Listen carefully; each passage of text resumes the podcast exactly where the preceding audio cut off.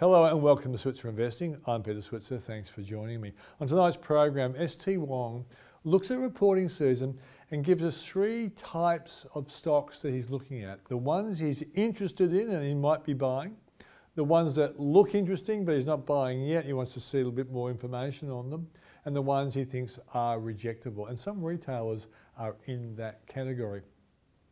And then Paul Rickard interviewed the CFO of BHP, David Lamont, just after BHP uh, reported.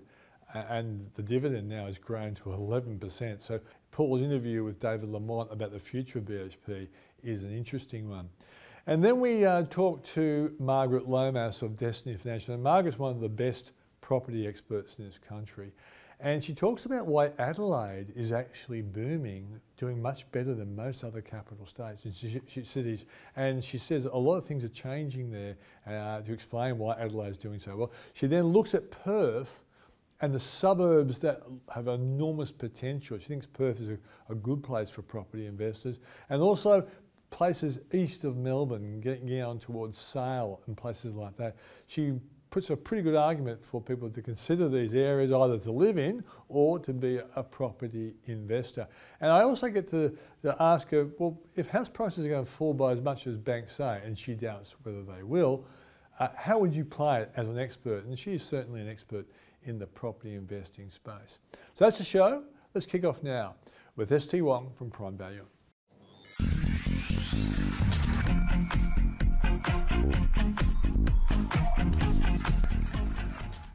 Well, joining us now is ST Wong, the fund manager from Prime Value. How are you, ST? I'm good, Pete. Very well. Okay. What, are you? Last time we spoke, I guess I was asking you. I, I know I would have been asking you. Yeah, is the worst behind us? Is this the bottoming process? And you're kind of cautiously believing that uh, it probably was right. What's your current position? I think the results season so far, last two weeks, uh, really confirms that, Pete, uh, that you know we're working through the uh, down cycle process, and from my from where I sit, a number of companies have been coming out with somewhat weaker guidance into next year. But the pleasing thing is that um, share prices have held up quite well. So what's telling me, Pete, is that at this moment um, the market is, starting to bake in um, a soft economic growth scenario into the next two years, and correspondingly corporate earnings uh, kind of softening alongside that. So so far, in summary, reporting season for the first two weeks in Australia, I think it's been pleasantly better than expected. In, in, in short. Yeah. Now let's be let's be honest here, um, ST Wong, and I know we, you people like you and me can never be not honest. When it comes to CEOs giving an outlook statement, they really are only guessing, aren't they? They don't know what the economy is going to do. A lot of them don't have in-house economists. They'll be looking at the consensus of banking economists and whatever. And we know those guys are often wrong too. So the, the outlook, so I'm an economist, I can, I can say that, just like you know, comedians can bag comedians. So um, so in many ways, we, and we are in the hands of the Reserve Bank, the hands of the data that drops in the USA than what the Federal Reserve does. But if, if it turns out to be just a little bit soft, uh, um, a little less dramatic, a little less tight in terms of interest rate rises, their outlook statements may well prove to be more negative than they needed to be. Sure, Pete. Look, you know, it's it's really all about expectations. Um, we if we talked about U.S. inflation, for example, back in March, uh, it was about eight and a half percent. Uh, the market would have been really, really worried. Um, if we took the same number, inflation at eight point five percent for the U.S., you know, in a month in a month just past, investors have flipped and they're kind of celebrating. So it's really all about expectations, right? So at this point we're looking through numbers and we're looking through the assumptions that CEOs are bringing to the table where guidance is concerned. And I think expectations are somewhat more realistic. And that's why share prices at this moment are actually feeding through better than expected on the upside. Yeah. So it's really about looking forward rather than looking backwards. Okay. So, so what stocks then, uh, as a consequence of reporting season, have you either decided to, to start liking and start buying, or that you may well have already bought and you're adding to it, or the final one, you've looked at and you're actually reducing your exposure. So there's, there's three, three questions. Let's do the first one first. Um, a, a company has reported that you're now starting to accumulate. Sure. Look, let me let me put it. Take the easiest one first, which is yeah. which are companies which uh, is coming through reporting season well um, and looking very positive from my perspective. And I'll take the more a slightly more difficult one, which is uh, companies which are thinking we're thinking about, hmm. uh, which looks interesting, and finally companies which kind of we're not so sure. So starting first bucket, companies which are are doing pretty well or better than expected. Um, I call out News Corp. Um, News Corp reported last week.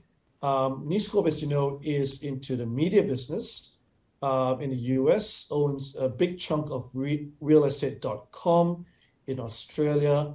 And I think that company, News Corp, is sitting out quite well in this scenario. And the reason I raise that is because um, our immediate, I, guess, reaction to News Corp is that it's exposed to um, the advertising side. So a lot of advertising goes through newspapers, etc. But it's proven to be much more resilient as a business, as a conglomerate, um, than what investors have thought it would be. So a lot are built up into digital earnings, subscription-based earnings, and the digital real estate portal business is doing really well. So that's one company which, in my mind, is clearly um, doing better than expected and is really clear by, from my perspective, um, from these results. Yeah, it's kind of so become a more, one, Pete. Yeah, it's become a more modern business, News Corp. Once upon a time, you didn't know which way they're going to go. They made some mistakes with like MySpace, uh, but they, they really are getting it right now, aren't they? I think so, Pete. I think the crux of it is that the move towards digital uh, subscribers has been great for the company. Mm. Um, the realestate.com businesses, as you know, you know, I know, and, and uh, our viewers will know, is doing really, really well. Mm. And the fact that it's moved away significantly from traditional um, classified businesses in terms of newspapers, etc. That's been, I think, the crux of where the business resilience is coming through, Pete. Okay, so that's a good one in a good bucket. Uh, you got any more in that bucket? Absolutely. Any, any um, more in that QBE, really, yeah, QBE really stood out for me as well. So QBE is a global insurance company, mm. uh, insuring uh, big big corporates and the likes in the U.S., in Europe, and Australia. Uh, what QBE has come through this reporting season is great uptake in premium growth, so they're pricing well in, in the marketplace, but also good control on its cost side of things. So as a result, margins are actually improving um, as we sit here today. QBE hasn't been the most consistent company in the last five years, and I found it really difficult to like the company as an investment proposition. Mm. But latterly, in the last 18 months, I think management has done a great job in terms of putting through, again, the word resilience. Uh, resilient comes through a more diversified business, benefiting from growth in premium rates and getting costs uh, in both uh, operations and claims under control, which means margins expanding, which is what we have to look for in the market or an economic environment, which is a bit more challenging today. So those are kind of features we're looking through, whether it's News Corp or QBE, which kind of stands out as really good propositions on the buy side, uh, in my opinion. Let's go to the second bucket. How would you describe the second bucket? Look, second bucket are companies which are starting to look interesting, mm. uh, but we're not quite sure at this point um, whether uh, that, that, there is a catalyst in the near term, but certainly in the medium to long term, uh, I think they'll look quite interesting from, from where I sit. And the companies I put into the bucket are companies such as GUD.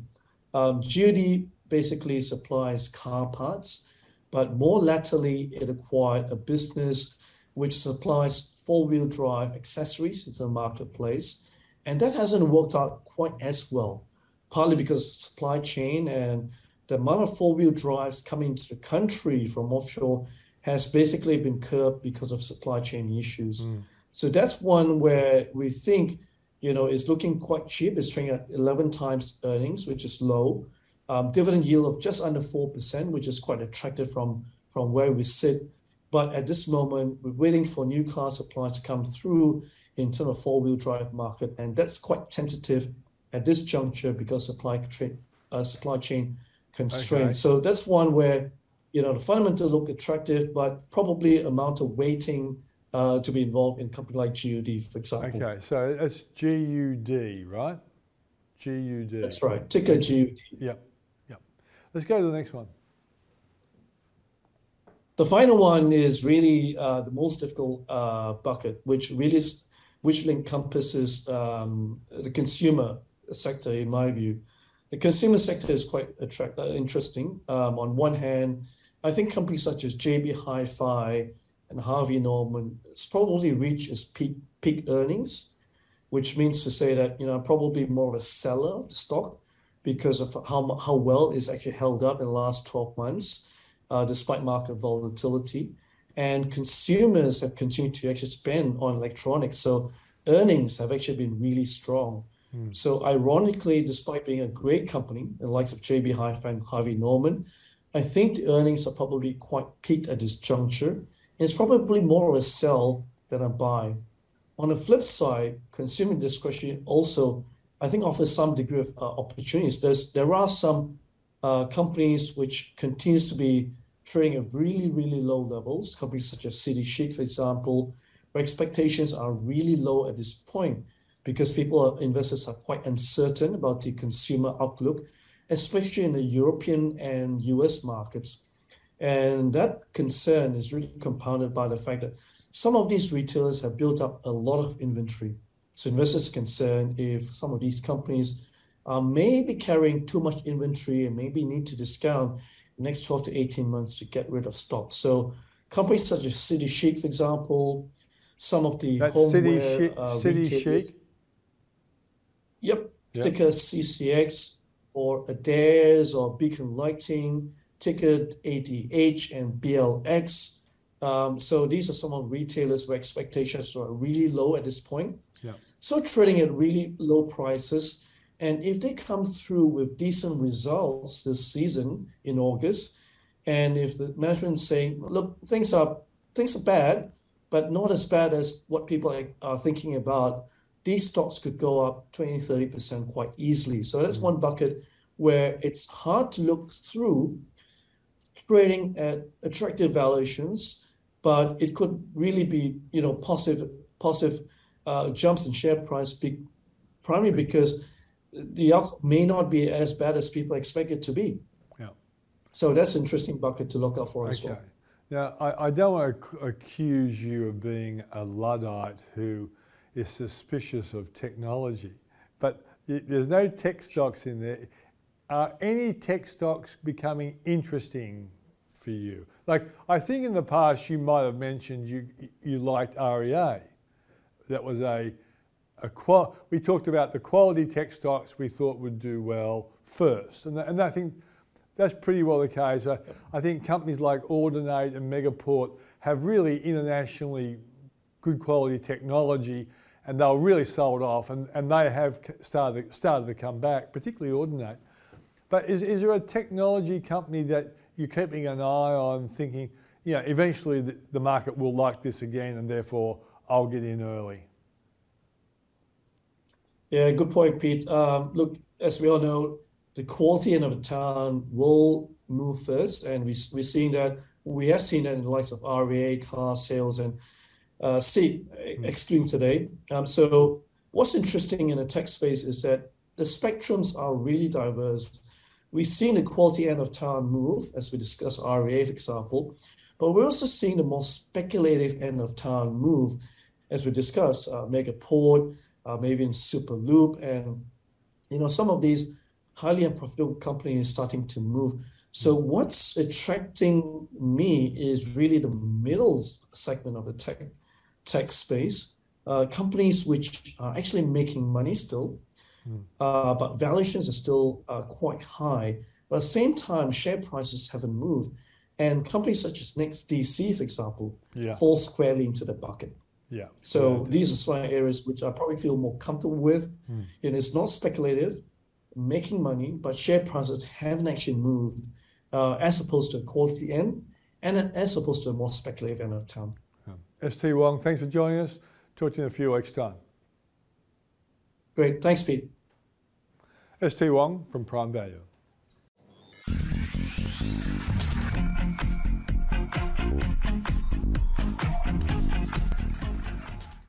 On Tuesday, BHP reported a very solid financial year result. EBITDA up 16% to over 41 US billion dollars and underlying profit up over 26% to over 21 US billion dollars.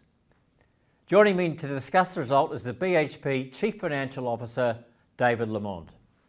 David, welcome to the program. Great to be with you. Yeah, congratulations on the result. So, a, great outcome for BHP and BHP shareholders. What drove the increase in uh, EBITDA and uh, underlying profit? Look, uh, right across all of our portfolio, we're very pleased with the outcome. So all of our major commodity areas actually delivered EBITDA margins in excess of 65%. So that goes to the strength of the portfolio. Clearly, prices helped, uh, principally in the coal part of the division and also in uh, the coal division. We saw prices come back a little bit in the iron ore business, but at a very healthy level still. So right across the board, um, we actually performed extremely well, which um, you know goes to the testament of the organisation and the people, given the headwinds that we had, obviously around COVID and, and inflationary pressures. Yeah, let's come back to the headwinds in a moment. But just in terms of the different segments, I mean, uh, you say some fantastic margins across uh, uh, iron ore and, and, copper and even coal. But I noticed that the, the nickel margin is about 21, 22%, and yet that yet that's one of your sort of future-facing commodities. So, can you just talk about the you know the commitment to nickel and ongoing investment in, in that commodity? Yeah, so certainly we do see the underlying demand for nickel being fairly uh, important for us. So if we look forward the next 30 years versus the historical 30 years, we see the demand being four times. Uh, and that really plays into the world's mega trends alongside decarbonisation and, and the growth in electric vehicles is, is obviously playing into that. On our nickel business at the moment, we actually have about a third of our processing is third party ore. Um, so that's lower margin for us than it is when we're actually processing our own um, mine operations. So our focus at the moment is how do we actually get more of our own tons into our operation from a refining and smelting perspective. And we've got expenditure going on to actually firm up our exploration activity and the amount of ore that we ultimately should be able to mine and process ourselves. So coal also had some spectacular margins. I think uh, metallurgical coking coal 62% and about 60% for the energy coal. So going forward, I mean, again, in the era of decarbonisation, where does uh, coal sit in the uh, BHP portfolio?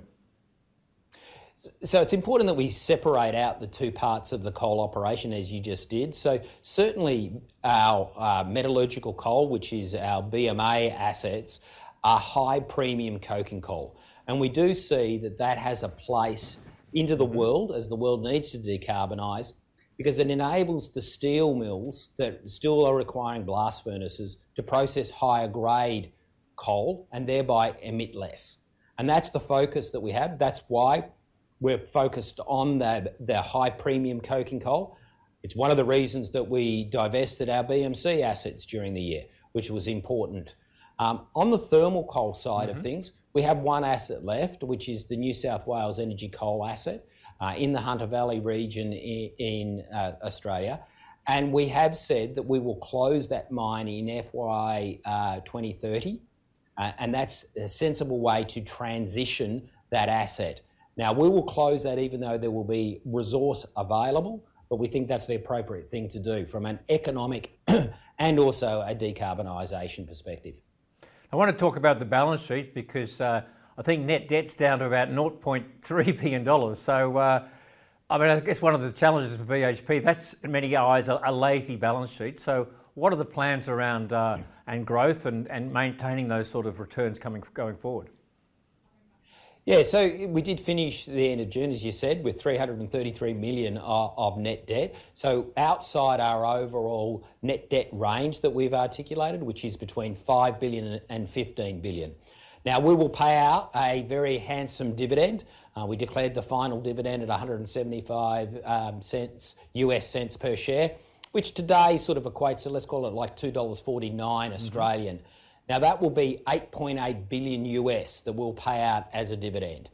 Uh, and so that will move us back up into that net debt range of that 5 to 15. Um, but certainly it's good to have a strong balance sheet, which enables us to also further reinvest back into the business. So in addition to the dividend, we have flagged capital expenditure for FY23 of 7.6 billion US dollars and looking to scale that up to 10 billion uh, over the medium term. So reinvesting back in the business is important as we unlock the growth options that we have in the business. And talk about that reinvestment of the capital, particularly in your view about the so-called uh, future-facing commodities. Yeah, so we've got a very large project, um, our Jansen Stage 1, which is into potash, so it gets us into a new commodity. That is some 5.7 billion US dollars. That ultimately will come to the market in 2026. Um, and we're also studying stages two um, and potentially stages three and four are, earmarked as well. So that's uh, the most uh, significant project that we have today uh, from a growth perspective. But we also have the opportunity to expand our iron ore operation from currently 290 uh, up to 330 million tonnes. Um, and we're also looking at what we can do on our copper portfolio as well. So that's opportunities that we see in South America alongside our Escondida operation, alongside our Spence operation, um, as well as coming back here to Australia and what we see with the Olympic Dam and, Oak Dam. So future facing commodities are part of that growth platform that we see coming forward in the expenditure, as well as continuing to enhance our iron ore position.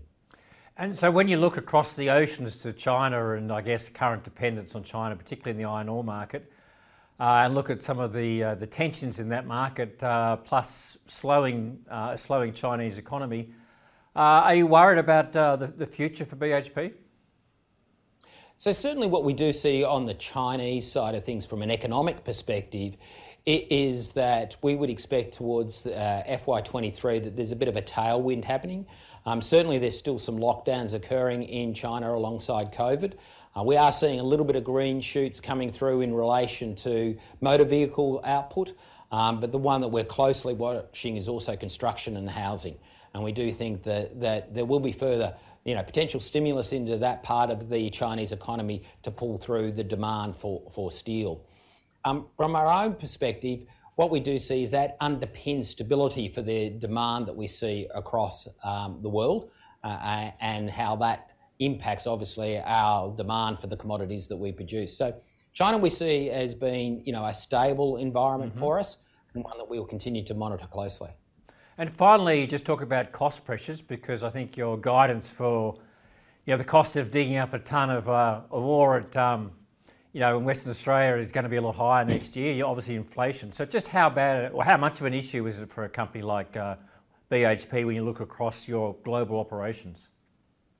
Well, certainly we're not immune from inflationary pressures, and we do see that there are a lag effect coming through. So specifically into the uh, picture that you painted in Western Australian iron ore, we have flagged a, around about a 6% increase in our overall costs there.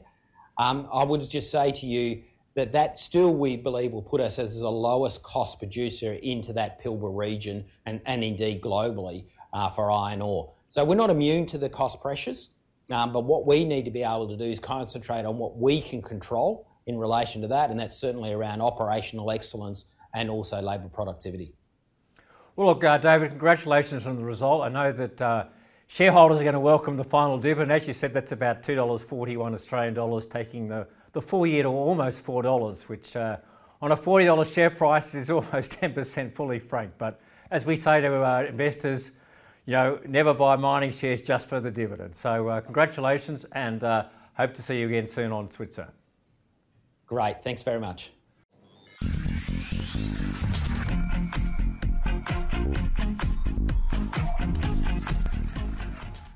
Well, joining us now is Margaret Lomas the founder of Destiny.com.au, arguably one of the best property experts in the country. Margaret, great to see you. Now, who's going to argue it, Pete? well, you know, that, I look from my point of view, there are some experts, but you're up there as one of the best, and you've been you've Thank been in the you. game a long time, and you, and that's I, I want to ask you about how you're going to play this uh, allegedly big house price fall that's coming. Allegedly, I, I, I say, um, but before that, you've often talked about Adelaide as a as a a, a, safe place to invest where you get steady returns in Adelaide, but not spectacular returns.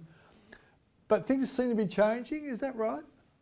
Absolutely. And if we have a look around the country, Adelaide is one of the few places that isn't falling in value, technically speaking. You hmm. know how I feel about the stats that show falls in value because they don't often reflect what's really happening in a market. You know, they take all of the properties in, say, Sydney, and then work out what the movement has been over a month and then three months and six months. And if we get a lot of, say, top end properties falling by a significant proportion or even a small proportion, it impacts on the overall reading. So I'm always a little bit wary of the stats when we see them coming out but Adelaide is definitely still performing. We still have a very short amount of days on the market and an undersupply of listings for the demand at the moment. And a lot of people are wondering why. Is it just because Adelaide is now ready to go because it's never really boomed, it's always grown. I certainly have quite a number of properties in Adelaide that have done really well in the time that I've held them, both from a growth perspective and a return, a cash flow point of view. Mm. But one of the big things to note about Adelaide, where it differs from, say, Brisbane, which has also had some great growth in recent times, is that things are changing economically in Adelaide, and this is what's further fueling the growth. So we've gone from Adelaide being primarily a manufacturing kind of economy, mm. now switching over to communications, uh, technology, information technology, um, and also commercial and retail. We're seeing a lot more of those jobs coming through. The result of that is that we're seeing median income increase. We're seeing inward migration. We're seeing a lot of pressure brought to bear in those mid markets. Um, and even their, their higher end markets, which of course are far more affordable than our other two big capital cities of Melbourne and Sydney. So I do expect to see Adelaide continue to, to buck that trend of cooling for some time yet. We still have highly affordable properties, and for investors, they have fabulous yields of around 5%, sometimes more. Mm. So there's very little not to like about the Adelaide market now. It's a really great place for investors to be getting some fabulous buys. Yeah. Uh, look, I'm just listening to you. I know a lot of people for example, foreigners went back home um, to the UK, America, or whatever. And a lot of really great Adelaide people have ended up in Melbourne and Sydney. And I'm wondering during COVID if a lot of them actually did go home, maybe even sold their valuable properties in Sydney and Melbourne and thought, hell, there's such great value here in Adelaide. There must have been a bit of that going on as well there absolutely was, and it's more than just the good value. It's also the fact that Adelaide had a pretty good run through COVID. They didn't have the significant lockdowns that we had. Mm. They had fairly quick responses to COVID, which tended to work. Um, it, you know, life pretty much progressed as normal in Adelaide during the, the COVID times. And that's what I think also underpinned the flourishing of these uh, relatively new industries in Adelaide. Uh, it became the place to go and work if you wanted to be able to work uninterrupted. You didn't have to work from home if you didn't want to, but you could. Um, mm. You know, there is definitely a lot to like about Adelaide, including a pretty good lifestyle. I mean, you yeah. think about it Pete, how would you like to be only 20 minutes from the Shiraz centre of arguably the world? Mm, it, yeah. I can't think of anything better. yeah, now, a lot of people would agree with you. Now, let's just go to the, the earlier topic I mentioned, you know, with your experience. Now, I know ANZ um, only this week has said that they thought capital city prices would drop by 15%. Now they're saying 18%. And you've already talked about it's just guesswork. It's just like when economists say interest rates are going to go up to either 3% or 2.6%. It's just guesswork. But we know that the, house price market boomed for a couple of years, ever since basically Bill Shorten lost that election, house prices started creeping up again. Um, so let's assume there's going to be a reasonable pullback. Given all your experience in the market, are you looking around for value? And if so, where are you looking? Mm, a good question. And I think the broader question is what would someone be doing with their existing portfolio as well at the moment? Mm. Uh, this morning, when I turned on the television to watch a little bit of the news, I actually had a little chuckle when I saw it announced that ANZ they reported 20% on the news loss. And I said to my husband, Oh my goodness, in all the years we've been in property, which is, as you say, a long, long time now, how many times have we seen a bank say property is going to drop by 40%? Plenty of examples of people who have been making that prediction and then having to climb mountains and do things like that when they were wrong. Um, and we also have to understand when they say 20%, we aren't going to see 20% wiped off the face of the value of every property in Australia. That's just not going to happen. That's mm. never happened. I mean, I haven't seen a time when 20% has been wiped off the face really of property, with the exception of one or two properties that might have sold for significantly over its value and then resold. You know, someone's bought a property for 12 million and sold it for nine um, mm. because they probably overpaid. And that's a different story, but those kinds of figures do impact on the overall reading. In terms of what should you be doing with your portfolio now and are you where can you find value there's a number of comments i have to make where i'm concerned and I think it's important, and you would always say this to your share investors what you do right now depends very much on where you are on life's continuum. Mm. So for me, as you know, I have a birthday coming up. I'll be 62. So I'm now looking at a time, hopefully soon, when I'm going to be working a little less. And I have to look at my portfolio with those eyes. And I'd be considering something very different than I would have looked that, that, considered if I looked 30 years ago or 20 years ago. Mm. So 30 years ago, I'd be wanting to keep in my portfolio those properties that represented very good growth opportunities. And I would have wanted to buy properties that presented good growth opportunities.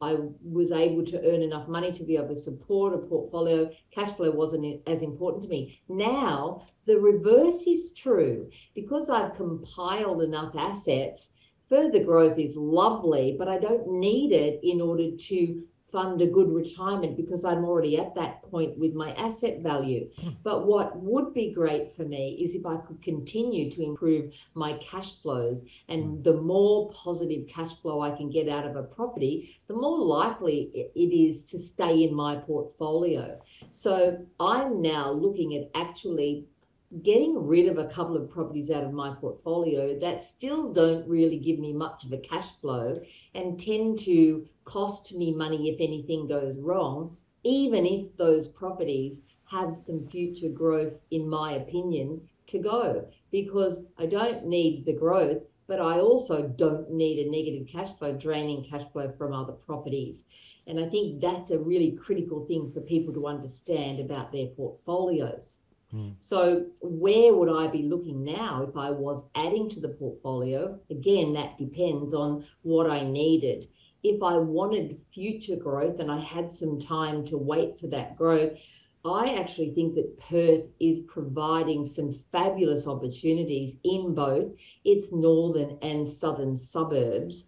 And what we see happen is Perth can be a little bit slow to come to the party in terms of that mental attitude about should I commute to work any more than 20 minutes from my home? And we're starting to see more acceptance as Perth spreads up and down the coast for people to realise that they can live in a beautiful suburb like, say, Alkimos with every single thing going for it, including having a beach there, major shopping centres, a freeway and a train line right at your doorstep but it does take probably 30 or 40 minutes to commute back into the city. We're seeing more acceptance of that now. Mm. And as the northern suburb spreads up into Yanchep, Yanchep is a, a suburb with around about 15,000 people. The entire area is forecast over the coming 10 years to grow to around about 100,000 people. Then we're going to see a lot of pressure on the properties and they're still affordable. So they are bringing people, particularly at the moment when the cost of living is definitely getting very difficult for a lot of everyday people. They're starting to look for those affordable options to buy property to live in. So we're going to see a lot of competition in those northern suburbs of Perth from both investors and owner occupiers, which is really going to give growth to the to the area both short term and over the long term. So I hmm. think if you've got that time to wait, you definitely can't ignore Perth, which has certainly been in the doldrums for a while, but has a great cash flow. I think we're going to see some growth come to that area. Great. You know, another part of uh, the country that I still feel is a little bit ignored are those eastern areas out of Melbourne down through Warragul and all the way down into Sale. And again, we're seeing people now start to treat those areas a little bit more like Geelong and the central coast of New South Wales, where people can live there, they can commute back into Melbourne if needed. Let's not forget that out around Berwick there, there's a big uh, industrial and manufacturing sector, um, and around the university as well, where we see a lot of commercial and retail sectors so people can live in those further eastern suburbs that have formerly not been considered part considered part of Melbourne, and they can commute to the outskirts of Melbourne to get plenty of work still. Yeah. So we haven't seen a lot of people talk about those areas because they're a lot of them are formerly coal mining towns, but we're definitely seeing a different demographic moving into them and the potential for some very good growth in the coming five to ten mm. years. Yeah, and I guess a, a, structural change to the whole story is the fact that even bigger firms are allowing people to work from home. So even if it is a longer commute, you may well only be going to the office two or three days. You're having long weekends and all that sort of stuff. So the area you're talking about would be quite pleasant to live in and to uh, have great weekends at. I think the other thing that we have to consider with those areas and investors, particularly, need to be thinking smarter about where they buy is that when we talk about these kinds of suburbs around Warragul and Churchill and those areas um, to the east of Melbourne, and there are eh, similar areas around every capital city we have to remember that the, the socioeconomic group that lives there are, tend, tend to be blue collar workers.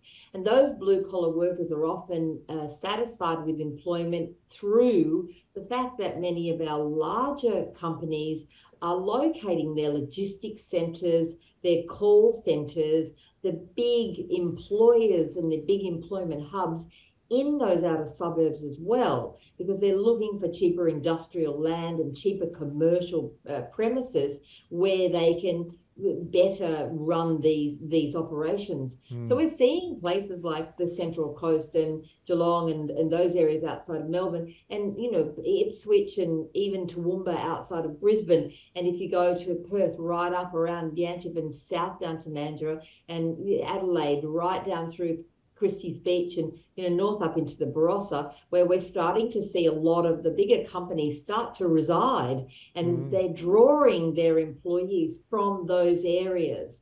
So we're, we're certainly getting better results in terms of employment, and this is formerly the problem with a lot of these areas. You know, Central Coast struggled for many years with very high unemployment rates, but we're seeing that change as we're starting to see the bigger employers come to town. And I really suspect that this is going to be the case in so many areas. And add to that fact, your point, that if you are an office worker, the fact that you are allowed to work more from home than before and it's much more accepted and you know i always knew that that would be the case it just came sooner than i expected uh, mm. uh, covid brought all of that forward so uh, when we add all of that together we no longer are a city centric country, and there are plenty of opportunities which are highly affordable with great cash flows for property investors all around Australia. Okay. Thanks, Margaret. I did notice that when you mentioned the word Barossa, your eyes lit up. Your, your passion for Shiraz is showing uh, strongly. Uh, Well, you know, Peter, it's no secret that I own a number of properties in Christie's Beach, which is around about a 10 minute drive from McLaren Vale. So it's great if I need to go and do an inspection every now and then. yeah, good stuff. Good stuff. Thanks for joining us, Margaret. Thank you. That's Margaret Lomas of destiny.com.au. And that's the show for this week. Thanks for joining us. If you want to know more about the sort of stocks out there that might be interesting, either as a buyer or a seller, have a look at the Switzer Report. Go to switzerreport.com.au. And remember, we're back on Monday. I'll see you then.